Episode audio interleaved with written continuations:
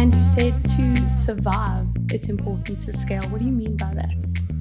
Well, I suppose there's always there can be always new companies coming into the market. Yeah. So so globally, mo- most industries are competitive, and anyone that, that kind of stands still, um, it leaves kind of room for competition to enter the market. In our last podcast, Scott Holder, founder of Los Chicanos Taqueria, asked us for help scaling his business, an often weather-dependent food truck.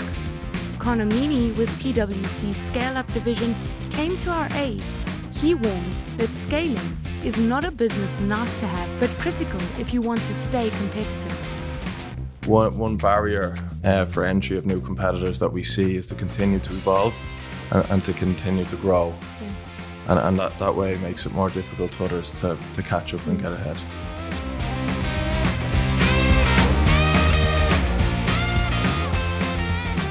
Welcome, welcome, Conor. It's very nice to have you on. And you're our expert who was brought in on Scott Holder's request, the founder of Los Chicanos Taqueria, who his business is interesting. And I'm going to play you the clip. I mean, one of our biggest challenges, and probably the biggest challenge with any food truck in Ireland, is consistency. It's mm. it's very weather dependent here, so kind of winter is quite dead, and then it's all go mm. in the summer. So I suppose one area I'm still focusing on is kind of scaling, um, taking an operation that's very much dependent on you being there and systemizing that and scaling it to allow you to come out and run the business. So, you know, right. I suppose everything I do is is dependent on me being there. It's dependent on me driving the truck, me, me yes. doing everything. But you know, you can't you can't scale and you can't increase the business when you're in that. So, I suppose uh, it's it's trying to pull you out of the business and systemize it. So, Conor, what is scaling? What is that when it comes to small businesses? So, every every business has a different aspect of scale. So mm. often, what we would see is companies would use Ireland as a testing ground, and then they would look to expand abroad um, into new markets. Obviously, the population in Ireland is, is quite small compared to other jurisdictions. So often, what we would see is is companies expanding overseas expanding into new jurisdictions and basically accessing new markets. But scale can be different for everyone. Scale can mean accessing other local markets mm. in Ireland, or for different industries, it can be mean expand on a global scale and accessing new markets abroad. For Scott in particular, he was his only permanent staff member, and he felt like in order to scale further, hiring was a big part of that, and being able to grow in a in a very wet market mm-hmm for a food truck was an important thing for him. Is that a problem that you're finding with a lot of founders in Ireland? Is finding the right people an issue? Uh, absolutely, it's it's a challenging aspect for, for all business mm. in, in, terms of building their team, and, and there's a few things that we we generally say in yeah. these contexts. Is one, um, trying to trying to get the, the right person. So, um, first of all, determine how much capacity they have for resources what type of resource do they need? Mm. Um, what area do they need? What's what's going to add the most value, and how is that going to free up the founder's time? Mm. And and where is the potential return there? We would always say, kind of take the time to interview the right candidate because sometimes if, if companies are firefighting, they might just say, right, get anyone in yeah. and, and, and help out, but getting the right person involved could, could be critical. And as well, there are lots of great government supports out there. So you can look to the local enterprise office, Enterprise Ireland, um, who all contribute towards the maintenance of employment uh, in the state. So there might be some supports that can subsidise the cost mm. of salaries. And I mean, Scott, before he even endeavored to do this, put a lot of money into his truck. You know, you heard his full episode. He mm-hmm. he spent a lot of time building up this truck to to properly scale it and afford to get in the right people. How do you go about upping a profit margin like that? Are there steps that he should take to try and get that kind of money in for those kinds of resources? So, in terms of raising raising capital, obviously having a good business plan in place is important. Yeah. Um, so it'll be important for investors and for le- for lenders. They'll want to see how the business plans mm-hmm. to mm. grow, how how they how they determine getting a return on on their investment. So it's important to have a good plan in place which shows kind of the strategy to growth because mm. ultimately businesses survive through scale uh, and, tr- and through growing in the market. So having a good business plan out there, have, having validation in place, so, so proving the model with, with customers and, and that there's a demand for the product and showing that, that they have the, the track record to be able to execute the business plan. Mm. Um, they're kind of criteria that we're seeing in the market that companies that are becoming successfully funded um, would have. And you said to survive, it's important to scale. What do you mean by that? Well, I suppose there's always there can be always new companies coming into the market. Yeah. So so globally, mo- most industries are competitive, and anyone that, that kind of stands still, um, it leaves kind of room for competition to enter the mm. market. So one one barrier uh, for entry of new competitors that we see is to continue to evolve and, and to continue to grow. Yeah. And, and that, that way makes it more difficult to others to, to catch up and mm. get ahead. Speaking on that evolution um, of business and adjustments, I'm assuming for your market are also particularly important. For instance, Scott himself began wanting to do a food truck that stops and serves and that kind of thing, and found that it was hard to get people in Dublin to come out, particularly mm. in the rainy season when it kept raining on them, and found he was having more success with events. Um, is that kind of movement, that kind of adaptability, really important for scale, or uh, can you just head on and try and get through? Uh, absolutely, yeah. The, the ability to pivot, um, mm. we, we see is very important because the, the best feedback for the market you'll get is from your customers. Yeah. And to be able to react and, and, and know what's working well, what's not working well, and, and make make things better or make that little adjustment and it could take a bit of time, could take a bit of resilience, a bit, a bit of patience, but that flexibility and adaptability uh, will mean that they can get that right moment, mm-hmm. which which they can get the stars to align and, and ultimately get to scale. Do you find generally that founders struggle a little bit with that adjustment because they go in with a dream? I'm assuming we all go in with that. It should be perfect. This is how it's supposed to look. Yeah, so I suppose a lot of the successful founders that we'll see that they'll have a business plan and they'll say, from the outset, look, this is what, what we think that we'll need to do. But they're always flexible in terms yeah. of as they go along the way, they will need to make adjustments uh, in order to execute, and, and, they'll need to react to the mm. market. They'll need to react to their specific circumstances, and they're not, I suppose, married to their idea from the from the start, yeah. and, and they're reacting to the feedback they're getting um, from the market uh, and from the various stakeholders. Now, uh, you mentioned the business plan twice, and I think it's super important that mm-hmm. we bring it in. What does a successful business plan look like? Is scalability built into it? Is yeah, it like so over time. So, so the business plan would would have a focus on scale. A lot of the business plans that we mm. would see, they'd kind of have a, a long term goal, um, and and in terms supported by financial projections as as to where they want to get, usually in a five year period, and it'll be broken down into small steps um, so that they can achieve that goal. So it just it gives them a bit of direction. Yeah. Yeah, and it gives them a bit of structure to show that they have an end objective and how can we break this down to ultimately get to this. Um, for example, if it's a medical device company, they might have a milestone of getting regulatory approval, and then they might go on to, to the next step. So every industry is kind of different in mm. their goals.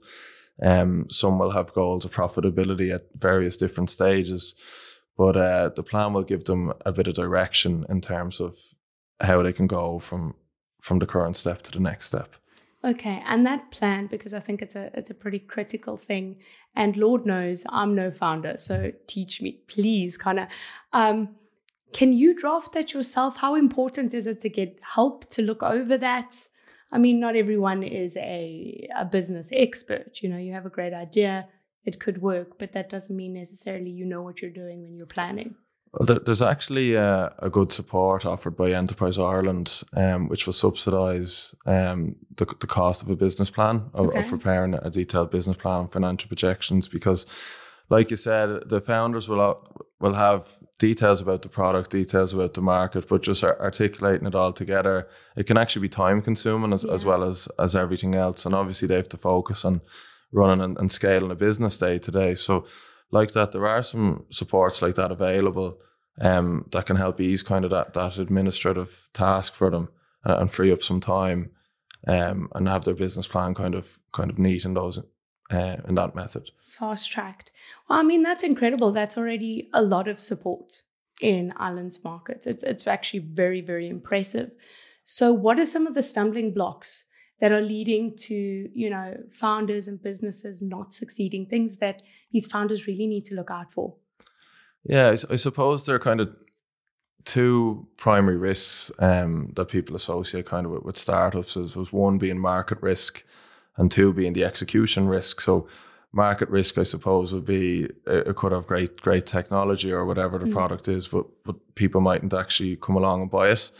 And execution risk is, is that is about kind of the founders executing the business plan and, and executing the idea. So I suppose to validate your market as early as possible mm. um, is a big thing. And we even see that with companies that are raising funding, that they'll have traction of sales, traction of users. How can they prove that, that there actually is a demand for, for this product?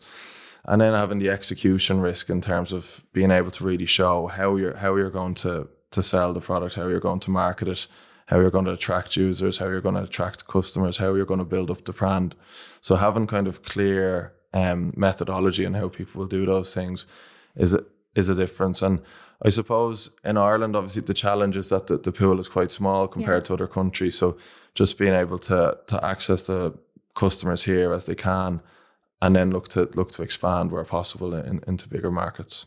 Okay, so I mean, we're just going to generally touch on Scott's case. What are the figures he might need to look into getting? Is it how many tacos I can sell, how many events I can get to, how much profit I'm making. I suppose every business uh, would would measure would measure their achievements in different in different mm. ways. For example, you might have a web company that might be measured based on its user base, yeah. and that might be the mo- most attractive thing to them. You might have other companies that would be the value of their IP. So mm how they can develop their intangible assets, what, what's that going to be worth? And then others will, will be on sales and, and, multiple of EBITDA.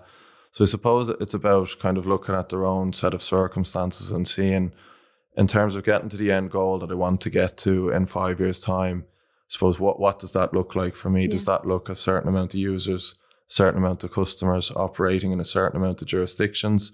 Is it just pure revenue, pure mm. profitability at, at the end of the bottom line?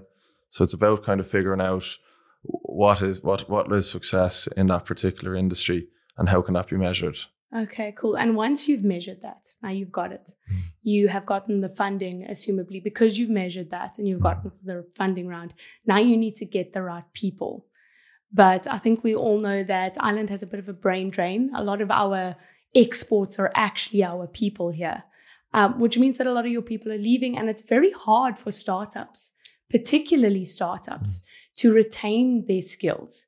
You know, you don't want to spend all of that time training someone and then they up and leave you. What is the process for finding a good person for your business? Where should they go? Yeah, so it's a, it's a good question, and it is is something that we we see a lot, in that people want to attract key talent, yeah, and they want to retain them. And obviously, the, the challenge with startups is that they mightn't have the same cash resources mm. as say a multinational who, who can pay them increased salaries. So a lot of startups we see put in, a, in place uh, effective management incentive plans, mm. which would involve equity remuneration f- for the founders. So they're able to grow with, with the business uh, and their kind of stake and potential remuneration can grow with the business. And the more they contribute, the more kind of equity that they generate. And the idea is when they build um, mm. their remuneration and their package builds with them. So a lot of successful uh, success stories that we've seen in the start startup market, a lot of their key resources that come in early on, they'll participate uh, in the equity business under different equity plans and contribute to the growth and get ultimately remunerated. How um, well does that really work? Because I mean, you can't pay the bills with the promises that someone else's startup will work. Is it? Do you still need a brave kind of employee for that to work out? Uh, absolutely, and, and look, usually there's a hybrid of things. Again, there are there are good supports to cover salaries uh, in the local enterprise office and stuff like that, and, and that can help towards bridging the gap, I suppose, with, with what you can afford to pay a resource versus what they could get elsewhere. I suppose when the people see the the potential uh, in the company they know that there could be a massive exit plan. There could be ultimate method to kind of really realize liquidity on a potential sale of the business, and, and that what could really attract them. Of course, people mm. will have different circumstances, and you'll have some people that might want to be getting on the property ladder and, and that sort of thing. But we've often found that people with good management incentive plans in place have been able to recruit key talents um, to help them build, build their business and reach their goals is it possible for i know a lot of founders do things on their own you know Um, Scott not being exempt from that. He hits the kitchen, packs the truck, mm. all of that stuff on his own. A lot of the grunt work is done by him. Is it possible to get to a stage where you can actually trust those employees to carry that forward so you can do some of those management tasks? And is that a good idea for a, a founder at that stage of business yeah. to start trusting? And, and and that's where it comes back to the point in terms of planning out exactly what resource is required. So what what is low risk potentially mm. for, for the founder? What what resource can they trust them with? How is that going to free up their time? And how is it going to add value? So are they a lot of successful founders that we see actually hire people with skills that they don't have? Yeah. So there might be um, developers, for example, and they might hire a salesperson, they might hire a marketing pay- person, that That's sort of clear, thing. Yeah. So having a diversified team is really important because no one can do everything. So and every everyone has, has different skills. Mm. And the more I suppose diversity you have in your team in terms of the skill sets, um, will enable you to, to grow and, and scale um, by by touching this different aspects of the business that no one can hit alone. That's interesting. So don't hire what you can do. If you can do it, keep doing it for as long as you can. Seems to be the the best approach to it, and get other people who can't do what you can do, so you don't struggle. Absolutely. If someone has a really strong mm. particular skill, as opposed to trying to, I suppose, take away from that and, and focus time elsewhere. If you can hire someone else who also has a different, uh, really yeah. good skill, then that makes a, a compatible team and that everyone is adding value in, in different ways. And what's the success looking like in Ireland for these startups looking to scale? I suppose success is, is different for everyone. So some companies will want to scale up to the point that they can survive and they can financially every year they're not worried about get, getting funding in to support their business yeah. their business can can survive itself success for other people will, will be to exit so to scale up their business and, and to exit out and for others it, it'll be to get to a stage where they can raise enough funds that they can really expand and become a key global player and stay on in the business. So success has a different meaning to everyone, but it usually results in, in happy faces at the end of the day. yeah, we all want those happy faces. Mm-hmm. I don't think anyone wants to go into business and just think, oh, that was a total nightmare. But we've heard from a couple of founders that scaling is particularly hard. I don't, what is it in this market that makes it hard with all of those additional resources? Why are they struggling? So, so there are challenges. Um, they're kind of global challenges now mm. with kind of inflation on costs. Um, there's more and more competition. Thankfully, the the the world is becoming more pro startups, and, and mm. there's more innovation and ideas coming into the market, and it can be a, a, tough spot, especially when, when you're on your own or you have a small kind of founder team. Um, you haven't many resources. You're you're doing a lot of the work, a lot of the heavy lift yourself. But I suppose that's what that's what makes founders so special that that they have kind of the courage to go out and pursue their startup venture uh, and really try build something and and climb up and, and that's why they're, they're such an important aspect mm. of the economy. Speaking of that courage, it's a huge element. I'm wondering now, Ireland is attracting huge players. I mean, yourself, you're from PwC. That's a huge global player. Does that make it harder for local startups, those smaller businesses to to break into a market? Um, are they a boon for startups or are they a bit of a challenge? Well, we see a lot of talent now um, wanting wanting to be in the, the mm. startup world, so wanting to to build their own business, want have their own ideas and want to come out and pursue them. Um, and there are supports out there that are encouraging that. Mm. Um, we were a lot of them coming from those big businesses. Yeah, and, and even chatting to some universities re- recently, they're all kind of strongly trying to push entrepreneurship into their into their colleges through different kind of events and even through different modules and they're kind of building a, a mindset amongst people now that people kind of want to come on and be mm. entrepreneurs and, and to lead a business and come up with the next idea and people are becoming more innovative so I think the culture is there that now people can see what can be done. Obviously, there's some success stories in Ireland and stuff like that, and people see that as they're growing up and stuff, and think, "Geez, I'd, I'd love to mm. Run a business someday." So we think the culture is kind of changing that way and becoming more entrepreneurial um, than it has been, thankfully. I think it definitely is. If I'm, I'm thinking of my age group, and I have to be that one, I am under thirty. So that's interesting. But people seem less interested in that nine to five post. Mm. Is that, and I mean, we're encouraging it, like you just said, mm. there is such a huge push towards it.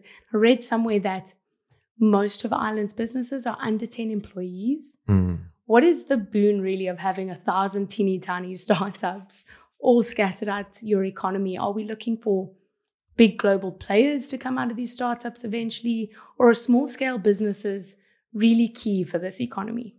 Yeah, small scale businesses are, are, critical to the economy, and, mm. and that's that's why there's such support in place for them, and, and that's why the likes of, of Enterprise Ireland and local enterprise offices and mm. stuff are supporting it. They, they create and maintain employment in the state. When they expand abroad, they create a lot of kind of jobs in Ireland.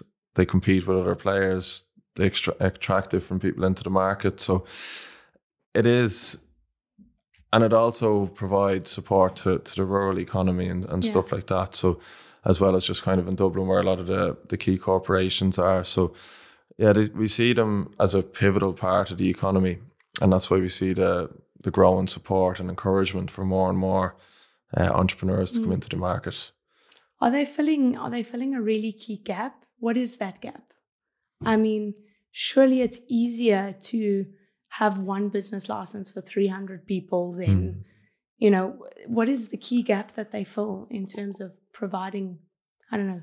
Well, I suppose Ireland would be fortunate that it would have had a lot of foreign direct investment. Yeah. Um, and huge I suppose amounts huge, recently. huge amount, and, and you walk through the city and you see large multinational mm. corporations on every cornerstone. But I suppose the startups in Ireland are helping the becon- economy become as self sustainable as possible. Oh, I see. Okay. So that you have Irish Indigenous businesses and, and they're kind of more and more founders coming into the market and, and they're bringing up Irish companies and Irish companies and those companies hopefully can grow to an extent to, to compete with, with, with some of the larger players and and makes Ireland more competitive and more attractive as a location for people. And, and like you touched on earlier on in, in terms of talent to, yeah. to retain the talent and the talent can see well if i stay here i can come up for this business. This is the mm-hmm. opportunity that, that i have. So there's a massive kind of contribution to the overall economy that way okay i mean that's a great thing and this is what i love about pwc is that you guys are always so willing to offer your time to help